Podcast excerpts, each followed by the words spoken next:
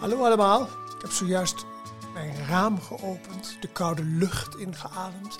Ik ben al een week niet buiten geweest en ik ben getroffen door een zware griep. Ik heb eigenlijk nog nooit griep gehad. Ik wist niet dat je er zo ziek van kon worden. Dit gaat door, want de sterke kanten en de zwakke kanten zijn ongefilterd. Welkom bij Van Dis Ongefilterd met Adria van Dis. Mijn naam is Simon Dekker-Hupkes en ik zit hier dus aan de keukentafel bij Adriaan thuis. Adriaan, ten eerste, wat een held ben je dat je ondanks je ziekte toch wil opnemen. Zelfs met één been zou ik nog uitzenden. Zou je nog doen. En uh, wat ontzettend leuk, uh, ondanks de, de verdrietige aanleiding, uh, om een keer bij jou thuis te komen. Jij zei al even griep. Dit is de eerste keer dat je griep hebt gehad. Ik kan me niet herinneren, maar ik weet wel dat mijn vader aan de griep gestorven is. Toen was ik tien jaar oud. Dus ik ben altijd wel een beetje beducht geweest voor het griep. Maar dat was de A-griep. Ook zo sneu, zo militair, zo heldhaftig. Met een doos rammelende medailles en de mooiste littekens. En dan ga je dood aan de griep. Wij zitten hier heel intiem. Want ik, ik heb namelijk geen schoenen aan. Want wij kregen instructies bij het binnenkomen graag de schoenen uit. Is dat iets Indisch? Nee, je kan zeggen ik ben Japanner en moslim geworden. Nee, het is vooral iets tuttigs. Iets tuttigs? Ja, ik, toen ik hier ging wonen lagen er planken en die waren gelijmd op het beton. En ik was zo'n beetje aan het opknappen en aan het schuren en aan het boren. En toen kwam de onderbuurvrouw.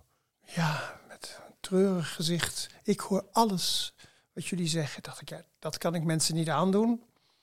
En toen heb ik voor vloerbedekking gekozen. Het leek me zo chic hele mooie lichtbeige vloerbedekking met een paar oude karpetten erop. Wel, dat heb ik dus gedaan. En nu zit ik als een soort gek de hele dag te borstelen met speciale vlekken dit en vlekken dat. En Dreft is erg goed tegen vlekken trouwens. Maar je wordt er helemaal gek van. En dan komt dus dat oude, poetsende kind weer in mij. Ik moet er maar mee leven. Met je, vlekken. Je zou niet nog een tweede keer voor vloerbedekking kiezen? Nooit meer, nee. nooit meer. Heel fijn dat we er mogen zijn. We gaan voor de rest gewoon zoals normaal uh, onze aflevering doen. Reken maar. Uh, en jij bent naar de film geweest? Ja, nog voor de griep heb ik een film gezien die mij totaal verward heeft. Die ik schuimbekkend, en ik trouwens niet alleen, want ik hoorde ook gemurmureer om mij heen in de bioscoop. De film Indië verloren, Selling a Colonial War. Die is van Inzo Radstaken. En waarom verpletterde het me zo? Misschien wel eerst omdat de beelden toch iets anders doen met je dan de verhalen die je kent. De verhalen over lijken. Nu zag ik, behalve lijken, ook nog ja, uh, het land van mijn ouders. De Sawa's, de Dessa's, de rokende vulkanen, die heerlijke lauwe horizonten waar thuis naar zo werd verlangd. Waar een hele bloedige strijd werd gestreden. En een strijd die werd, ja, zoals we nu zeggen, geframed, verkocht, verleugend.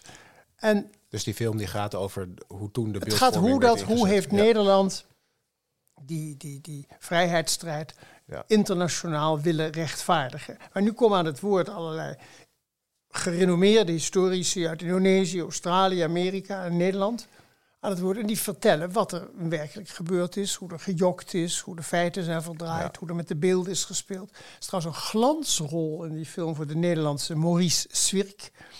Die dat boek De Indische Doofpot ja. heeft geschreven, dat bekroond is. Ik noem hem ook in de koloniemap terug zonder hem al te veel credit te geven. Ik vond het een heel belangrijk boek, maar ik dacht, ik ga dan dingen vertellen die in de kranten hebben gestaan. Maar nu dacht ik, dat die man die moet een eredoctoraat hebben voor al zijn spitwerk wat hij heeft verricht. Ja. Maar waarom was jij zo verpletterd door die film? Want het is allemaal heel... Omdat ik, ik, ik zeg niet dat het niet erg is, maar het is voor nou, jou ik was een vrij bekende van materie. Het, van het diepe racisme wat je ziet. En bijvoorbeeld, uh, neem een man als Eelco van Kleffens. Die zien we in zijn rol als minister van Buitenlandse Zaken. Hij was ook minister van Buitenlandse Zaken in het uh, Wilhelmina-kabinet in Londen mm -hmm. tijdens de Tweede Wereldoorlog. We zien hem nu na de Tweede Wereldoorlog, minister van Buitenlandse Zaken zonder portefeuille, maar hij spreekt de VN toe. He, van Kleffens is de man die het idee heeft verzonnen van een politionele oorlog, want immers destijds de kolonie Nederlands-Indië behoorde tot Nederland. Dus ja. het was een binnenlandse oorlog. En een binnenlandse oorlog, daar kun je geen oorlogsmisdaden straffen. Ja. Dus hetzelfde argument wat Poetin eigenlijk maakt ja, over Oekraïne. Exact van, ja. En wat zei die van Kleffens dan? Die spreekt dan die Verenigde Naties toe. En dat is een heel wonderlijk mannetje die nog het beste kan beschrijven als iemand die lijkt op een lucifer. Een flinke kop en verder een steeltje. Uh, geen, niet moeders mooiste, maar wel uh, iemand waar je naar blijft kijken. Is dat dan een lucifer die al is aangestoken? Of nog een nee, nee, nee, nee, dat, nee, het is ja. een heel kaal hoofd. Zwavelkopje. Wonderlijk. Ja. Waarschijnlijk een familie die heel erg veel gezocht heeft om bij elkaar te blijven. Dus een, echt een, een voorbeeld van Mendel, maar dan zonder fris bloed. Het, het interessante is dat deze man zegt dan... Waar wilt u bij horen, zegt hij in zijn algemeenheid tot die Verenigde Vergadering bij deze heren. En dan wijst hij naar de Indonesische delegatie onder leiding van de intellectueel Sultan Shahir. Afgestudeerd in Leiden trouwens. de eerste premier van Indonesië. Wilt u bij hen horen of bij de beschaafde volken? Ja, dat kan ik toch. Ik kan me bijna niet verplaatsen dat, je, dat dat zo gedacht wordt. En die sfeer laat dan ook zien wat voor piramide er was. Waarin de top wit was dan kwam er een, laagje van, laten we maar zeggen, min of meer gemengde volken, Oosterse, Chinese invloed. En daaronder had je dan de oorspronkelijke bevolking, waar aparte wetten voor waren, een apart wetboek voor was. Dus een juridische apartheid en een sociale apartheid. Tijdens de oorlog of tijdens het koloniale bewind? Tijdens het koloniale bewind. Ja, maar laat zien hoe het werkt en hoe er in Nederland gewoon heel racistisch werd gedacht. Die mensen zijn niet in staat zichzelf te regeren. En we moeten met met allerlei trucs en leugens uh, een verhaal vertellen uh, dat niet klopt. En dat je ziet ook dat dat verhaal.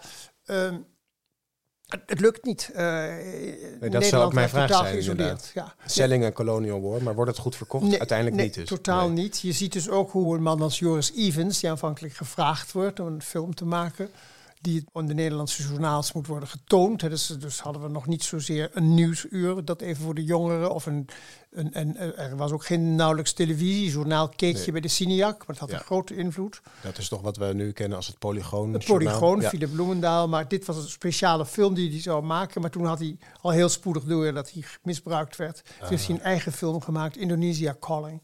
Ja. Uh, waarin hij de vakbondsmensen aan het woord laat. Neem me niet kwalijk. We nemen jou niks kwalijk. Dat hoort bij de verkoudheid. Ja.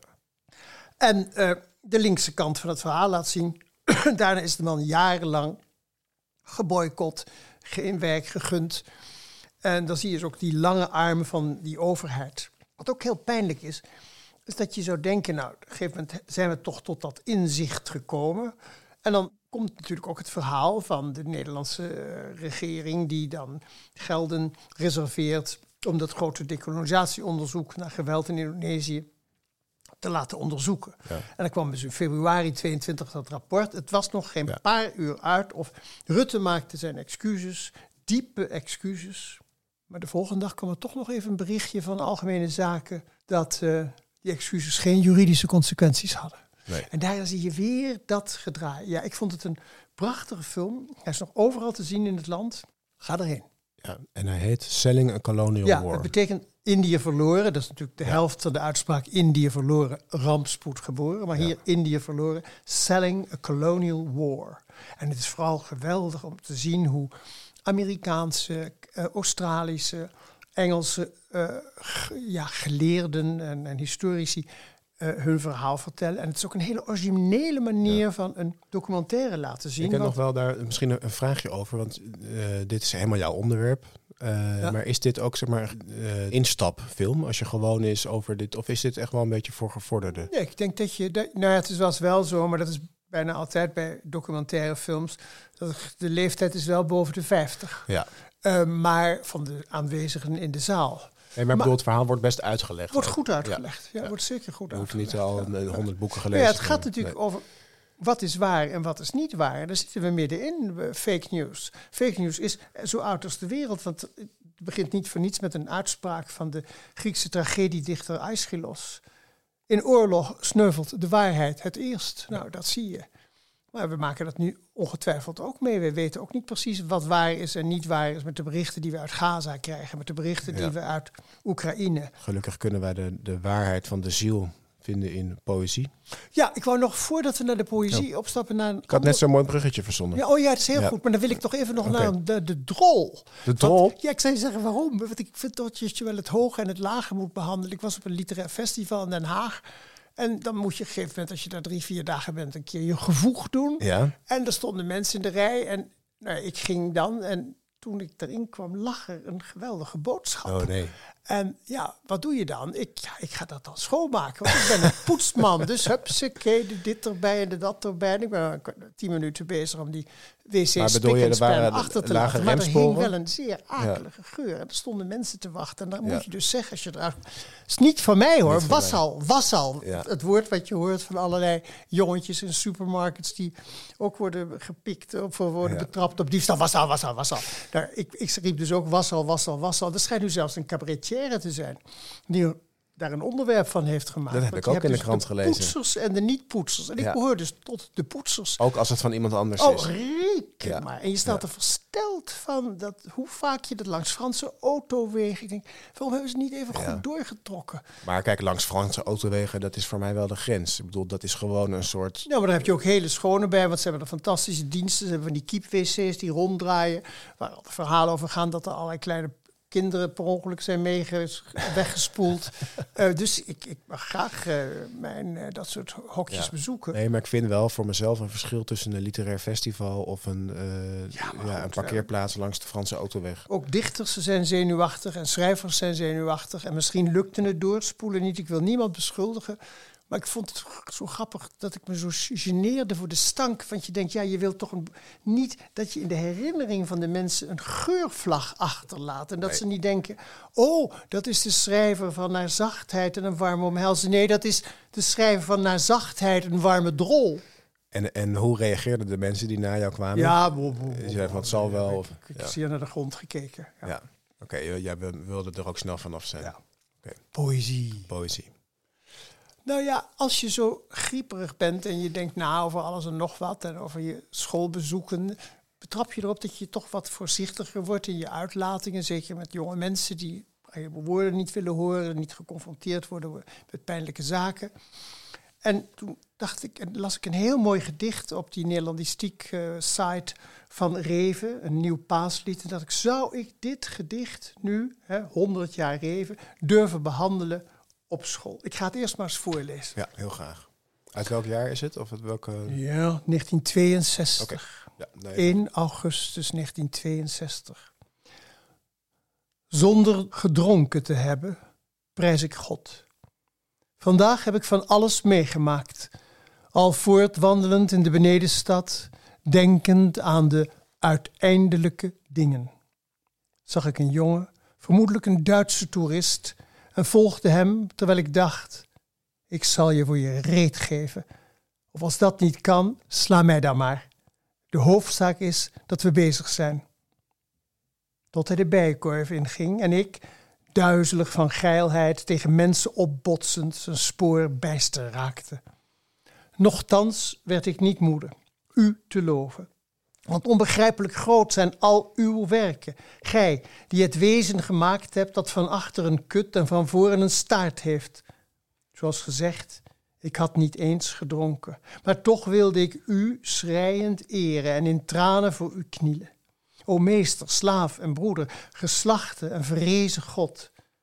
Al neuriënd en in het geheim profeterend vervolgde ik mijn weg.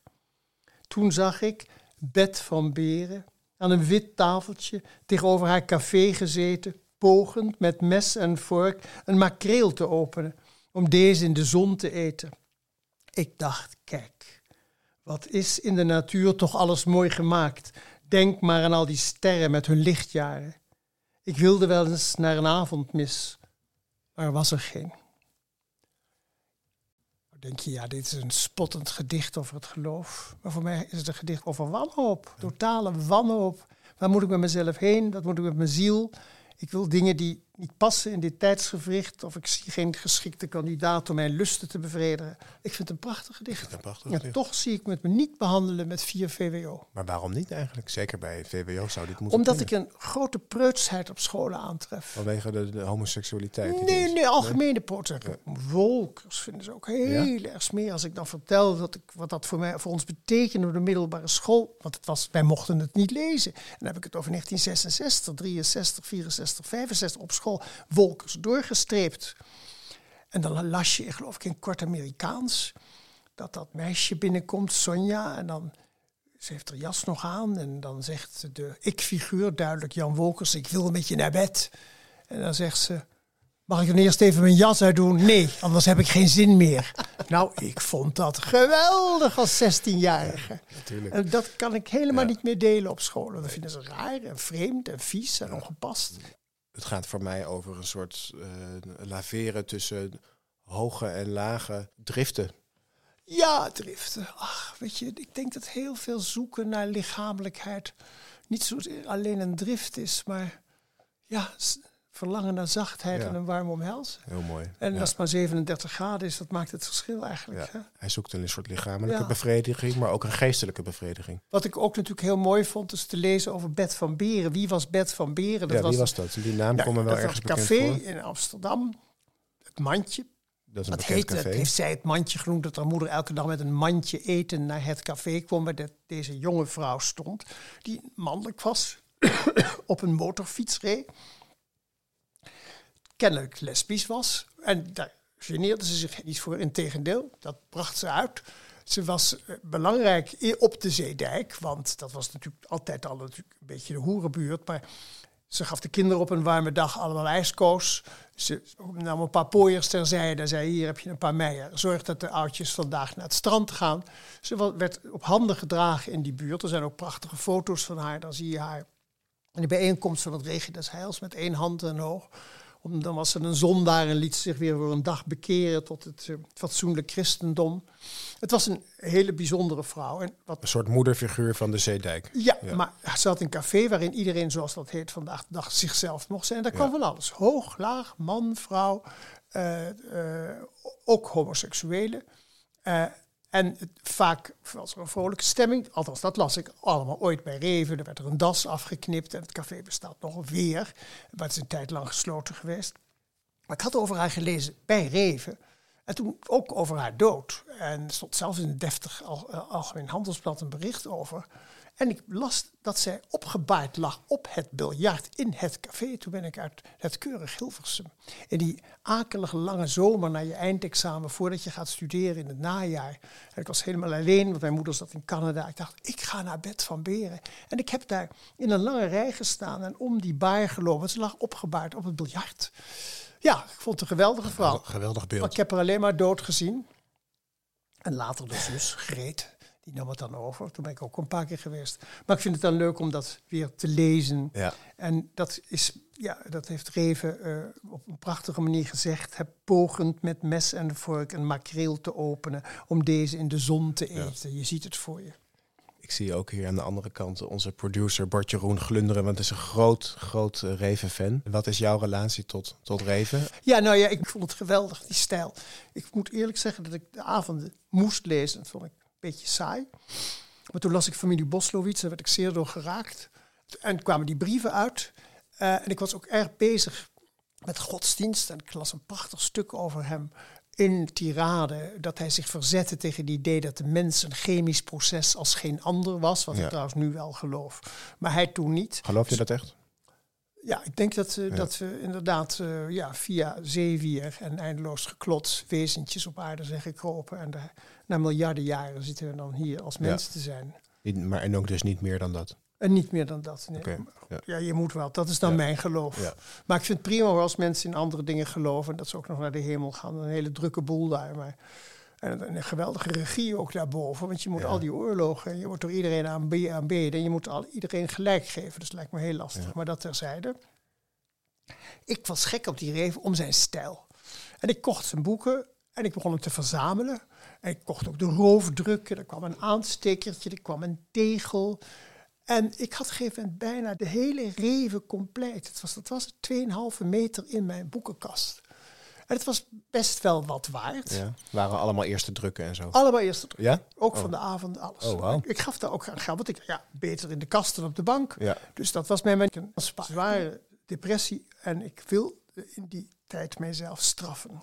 Waar ik zo het meest aan hechtte toen, aardse dingen waar Ja. ik het meest aan hechtte, was het bezit van reven. Van die collectie. Voor die, ja. En toen heb ik eh, dat te verkoop aangeboden, maar ik werd, liet me adviseren door Boudewijn Buug. Die zei, dat moet je verkopen via de slechte. Er kwam ook een meneer bij. Gewoon de slechte? Ja, die, heeft ook een, een antiquariaat. Oké, ik dacht zo zeggen, je moet naar een iets Ja. hoger segment Nee, die kwam langs en Ja. ik zei, nou, Boudewijn Buug zegt dat het 10.000 schulden waard is. Dat wil ik ervoor hebben. Maar ik wil dat het zonder enige reclame, geen stukken in de krant. Ik neem hier in stilte afscheid van. Nou, dat hebben we afgesproken. Alles ingepakt, dozen, dozen, dozen. En eh, ik ging weg. Ik zat een tijdje in Afrika te werken aan een boek. In West-Afrika.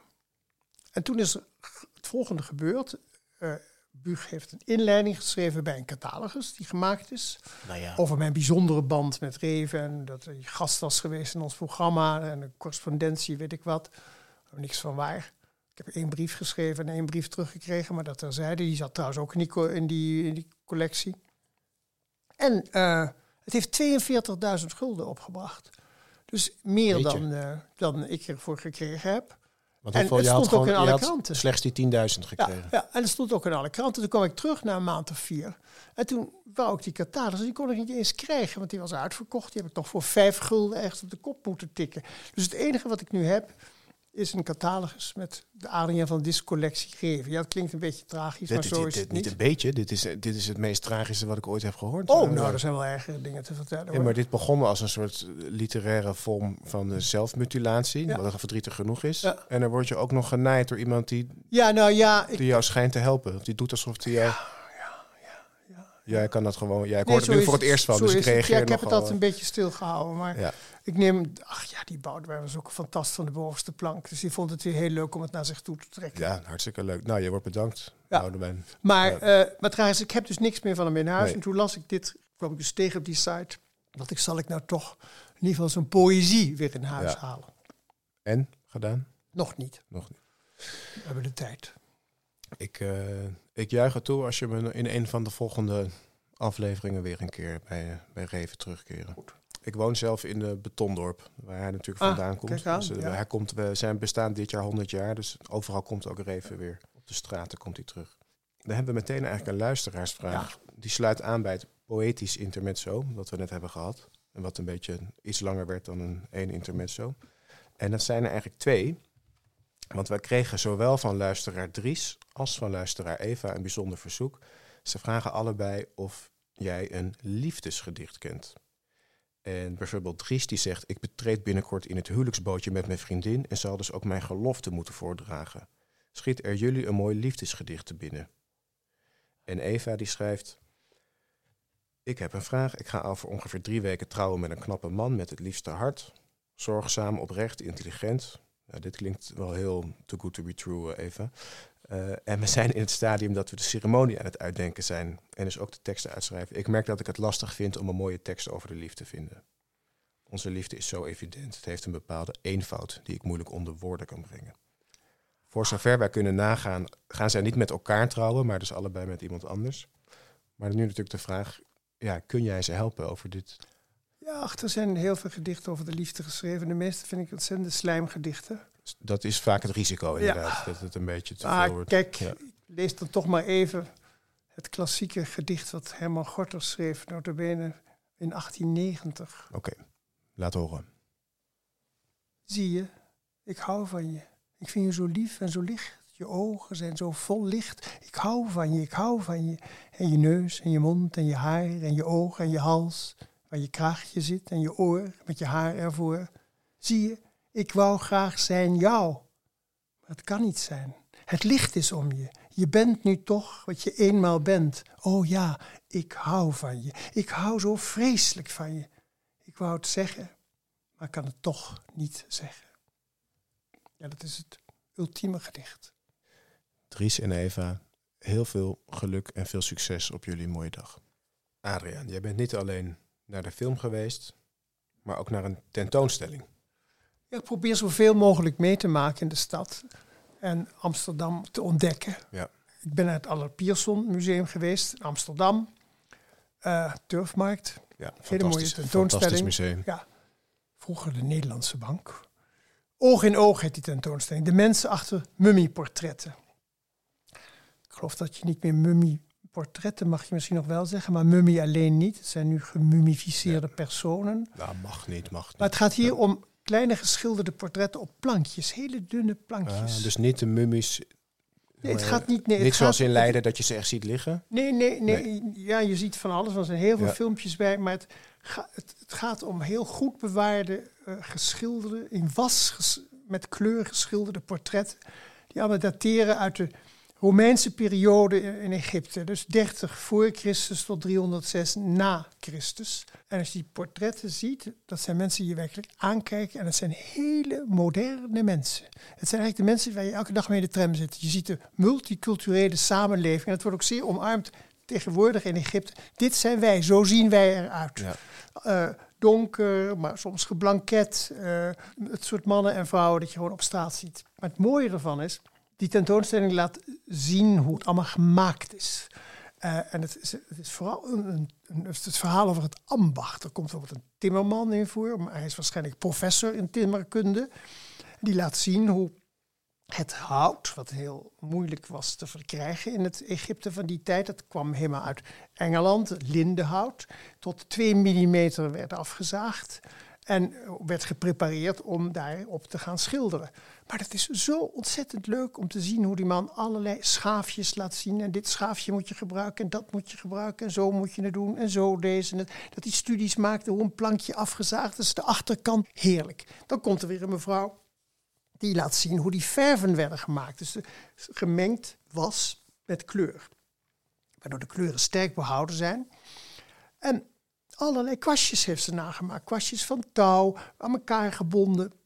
Eh, de, de, de spateltjes waarmee gewerkt wordt. Dan zit je een kwartier naar te kijken naar vakmanschap en de geweldige kennis. En van filmpje naar filmpje duikel je maar in die verhalen.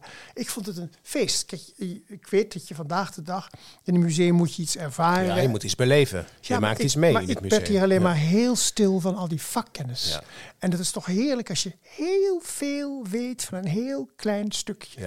En dat je daar gewoon op een krukje met zo'n ding aan je oor... met open monden zit te kijken naar een man die alles weet over schaafjes. Maar wat het mooie is, je ziet ook dat deze kunst toen al een multicultureel portret gaf van de samenleving. Maar vooral dat alles uit andere streken kwam. Het lindenhout uit Noord-Engeland, delen van verf eh, uit verre streken. We weten allemaal bij vandaag de dag dat het paars gebruikt in, bij potgieter, dat komt uit Afghanistan. Ik zou die mensen die nou in Hilversum zitten te praten over een nieuw kabinet, dat de grenzen dicht doet, dat alles weer klein wil hebben, zoals vroeger, dat de wereld altijd al groot is geweest en zeker de wereld van de kunsten. Dat komt overal vandaan. Heerlijk. Ik krijg ook helemaal zin om te knutselen als je zo eh, zit te maar, vertellen ja. over. Ja. Adriaan, ik wil jou feliciteren, want jou, jij staat eh, nu al twee weken achter elkaar in de bestseller 60 met de Kolonie Map terug.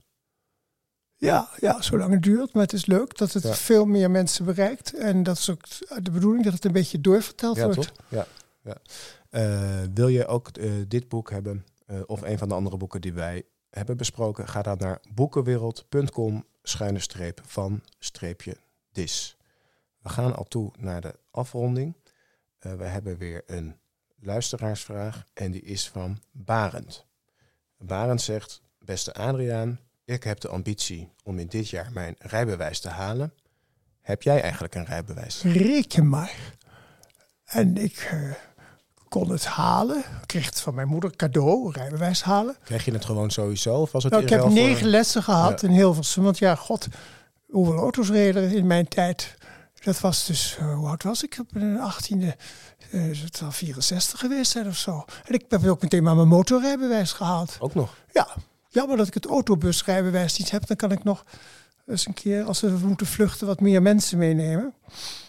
Maar ik, ben, ik heb later heel veel eh, ben ik tegen dingen opgereden. Dus ik heb het wel met schade en schande geleerd. Want ik Ja. had helemaal geen praktijk. Want ja, wat was het? Je moest eh, een beetje parkeren hier en daar. En dat kon, want er was ruimte zat. Overal was ruimte. En ik vond Ja. het wel heel stoer, want ik deed eindexamen in een auto van een rijschool. Die had een Triumph. En dat was een Engelse sportauto met een houten stuurtje.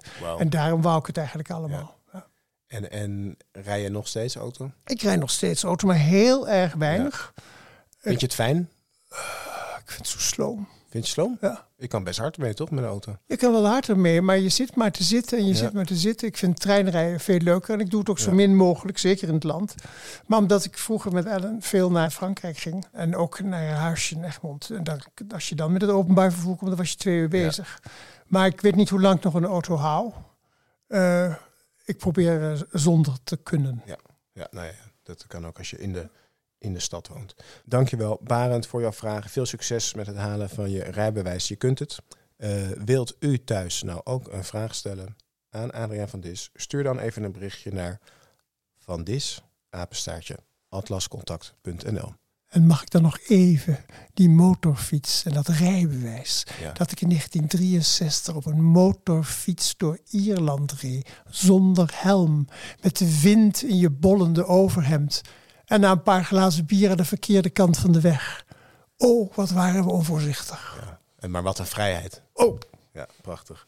Lieve luisteraars, mag ik u ook vragen, als u genoten heeft van deze uitzending, om ons likes en reacties te geven in de podcast-app. Eh, neemt u alstublieft die moeite, dat helpt ons om weer hoger bovenaan te komen in de algoritmes. En dan kunnen we nog meer luisteraars krijgen voor Van Dis Ongefilterd. Is recent een onderzoek uitgekomen. Als je alle Nederlandstalige podcasts die er nu bestaan achter elkaar wil luisteren, ben je negen jaar bezig. Dat zijn dus alleen de podcasts van vorig jaar, 2023. lees een boek. Ja, we dragen er toch aan bij, eh Adriaan. Maar ja, wij proberen wel regelmatig boeken en, eh, en poëzie te, te tippen. Eh dank je wel voor je gastvrijheid en dank je wel voor je tips en Volgende verhalen. keer met een heldere stem en aan kracht herwonnen. Zijn we weer terug op de uitgeverij. Tot over twee weken. Van Dis Ongefilterd is een podcast van uitgeverij Atlas Contact. Alle boeken die ter sprake zijn gekomen zijn te bestellen bij boekenwereld.com schuine streep van streepje dis. Presentatie Simon de Kurpkes. Montage, productie en regie Ellen van Dalsem, Bartje Ronkiers en Erik Bransen. En laten we dan eindigen met een prachtig lied. Ik doe wat ik doe van Astrid Nijg. Dat heb ik ooit gehoord in een café, een jaar of vier terug. Waar een aantal dames die, eh, laten we zeggen, mannen hadden geholpen. Die zochten naar zachtheid en een warm omhelzen, bijeenkwamen.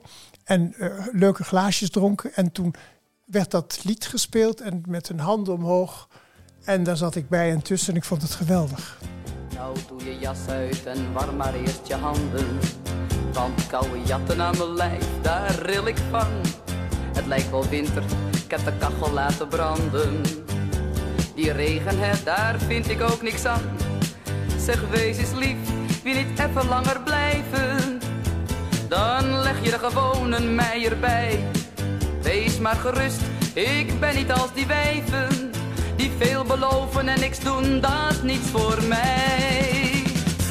Ik doe wat ik doe en vraag niet waarom. Ik doe wat ik doe en misschien is dat dom. Maar ik vraag toch ook niet aan jou waarom jij het hier doet en niet bij je vrouw. Ach kom nou, we doen wat we doen.